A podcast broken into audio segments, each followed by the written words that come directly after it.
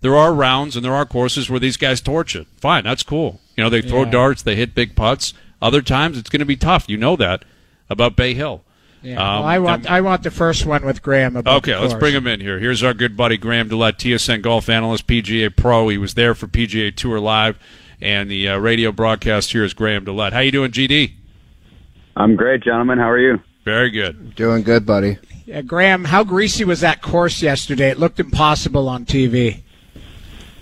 Yeah, it was, and I mean, it, it really had like a feel, pretty much of a major. In all honesty, like the greens were firm and fast, or discolored.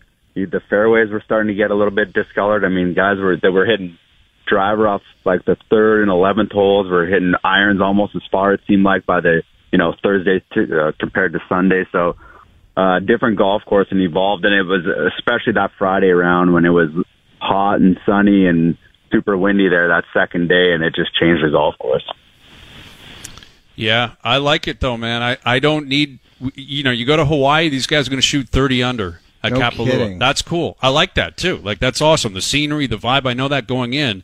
But a handful of times a year, you know, at the Arnie Palmer, at the U.S. Open, I like tough tracks and low scores and, and seeing these guys look vulnerable.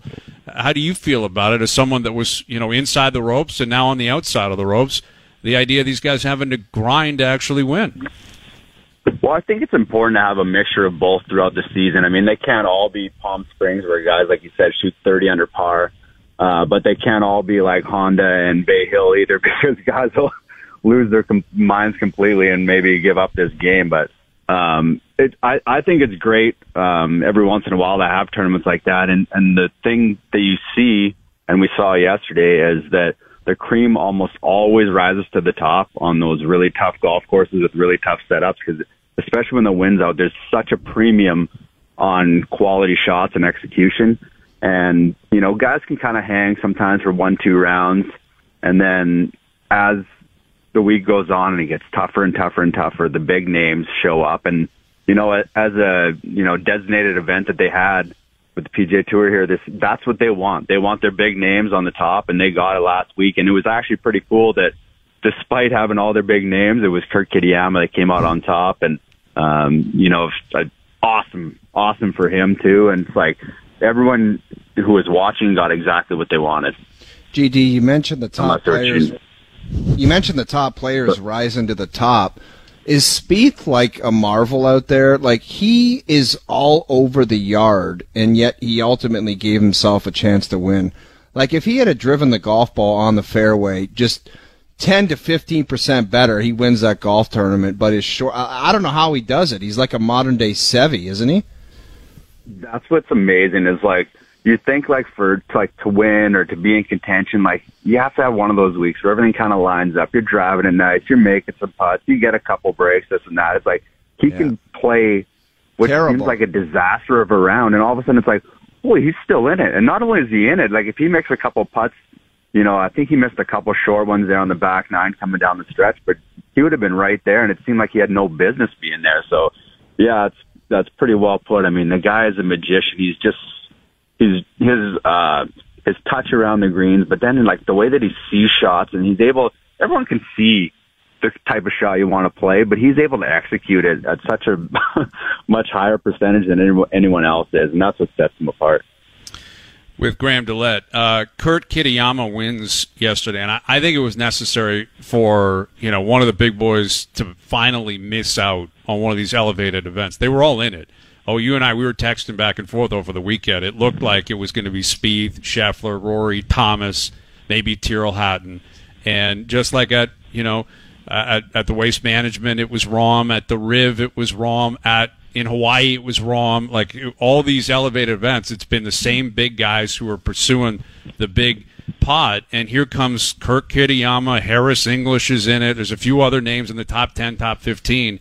Do you think that that was important, you know, in terms of pushing the significance of these events, but also the fact that it is still golf and anyone can still win? And you got to make the cut, you got to grind at 72 holes. Uh, the fact that, you know, a relatively no name player, you know, stormed past these guys and won the tournament. Yeah, it's big, and it's like like we were talking. Like I think the PGA Tour in a perfect world, if you asked Jay Monahan, he probably would have won wanted Rory to win that golf tournament um, just to kind of prove that this is our big event, this is our big players, look how they rise or whatever. But now Kurt all of a sudden kind of throws his name in that mix, and who knows what he does over the next couple of years. I mean, he's 30 years old. He's kind of a little bit late to the game um, compared to most of these young guys who come out just swinging. But uh, who knows what happens in the next? You saw Max Homa. He's had this crazy ascent the last mm-hmm. three years, two and a half, three years, or whatever. And uh, is this enough to kind of like catapult him into that next level or whatever? You just never know. GD, the Masters around the corner. How do you think that goes down? You talked about uh, Monahan, like with pairings and keeping these guys away from each other and petty nonsense. Like, what do you think goes down at Augusta National when the LIV Tour guys that qualify for the tournament are meshed in with the PGA Tour guys, which from all accounts, these guys all hate each other? I can't wait to see it, man. I think it's going to be so good. I want to be on the range when Patrick Reed rolls out there and starts throwing tees at people. But but would they be? Would, would, do they understand in golf that people would love to see Patrick Reed and Rory in the same threesome on the uh, course? yeah, and you know, like obviously that's not up to the PGA Tour at that point. Uh, you know, that's the Augusta National and Masters, but. uh you know, it's funny because I think it's going to be a little bit different for everyone. Like you look at a guy like Dustin Johnson, he hasn't said boo since he left. He no. took his money, and he just doesn't care graciously, and doesn't care. And like nobody, I don't think on the PGA Tour is resentful of him. Like when when all these guys left, the majority of guys, I can't speak for everyone, but the majority of the guys, like I can see why. I don't blame them. When they started talking trash about the PGA Tour and started filing lawsuits and saying that they should be able to play. And it's like, no, no, no, no. That's not how it works. You guys left. You took the money. That's great. Good for you. Good for your families. Good for the future generations. But this is our tour. This is a tour that you were on. This is what built you and you left. But a guy like Dustin Johnson, for example, getting back to my point, is that he hasn't said a word the whole time. I think he's going to come back and guys are at least going to be cordial with him. Um, and then there's going to be some guys that uh, guys won't even talk to. That's a guarantee. And it's like walking down the fairways. Guys have ca- casual conversations, depending on who they are. And I mean, there's a few guys that people won't even say anything to. That's 100 percent back. Oh, yeah. Like wait till Sergio rolls through. The big thing is Phil. Oh like it's Mickelson. That's the big one. Is that you're going to see Mickelson and Tiger back at the Masters. Like that. That's, it. Champions it? dinner, dude. Absolutely. Like Sergio's Phil, at the Sergio, Patrick Reed. They're all at the Champions dinner. Of course they are. Absolutely, they are. That's that'd be a scene, man. That's where full yeah, swing. Like you want access, go. get in there. no doubt. That would. I'll have to ask Weirzy on the on the side. I'll see what kind of information I can get for you guys unofficially. Oh, from, yeah, you got to put Weirzy, a body but... cam on Weirzy, man. but yeah, it's gonna be it's gonna be interesting that. And then the players this week, and there's some pretty good storylines coming in here. All these guys playing hot, top players in the world. It's gonna be awesome here this week. Weather looks awesome. I'm I'm here now. I'm I don't know if you remember Jonas Blixt. He played out on tour for well, he's still kind of bouncing back and forth, but he's having a bunch of the reps and caddies and uh, a couple players over. So I'm over here for a barbecue right now. No, the Scotty rep's not here. Jeff, so I can't get your putter today. oh, buddy, when you get the rep, when you're within ten feet of the guy, we'll chat.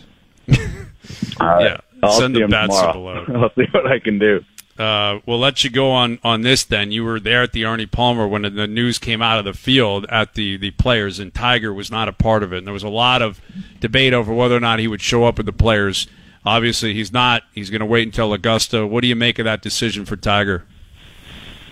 I think it, it's kind of eye opening, right? Like you saw him at the Genesis, and yeah, he looked like he was hurt, but he looked like he had a little bit of fuel in him, and that he could possibly do it once a month. I mean, is that? It didn't seem like that was too much to ask for at that time, uh, but it kind of puts things in perspective, I guess, how much he's he's still struggling and hurting because for him to miss the players. Um, because he obviously wants to play and play well at the Masters. That just, I mean, because that's a month away. So that's a lot of just eye opening how bad he's probably still hurting. Enjoy the barbecue. Enjoy the players, buddy. We'll do it again soon. Thank you for this. Go Flames. All right, Jen. anytime, yeah, go Flames. Like, we dig deep, boys. Let's go. Oh, you need to run off some wins, dude. Yeah. You guys are in big trouble.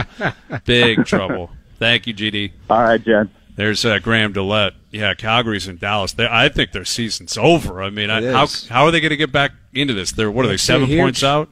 Huge hill to climb. Yeah, you- Huge. and you're running out of time too, and you got to play the you got to play the teams that you're trying to catch, but you got to beat them.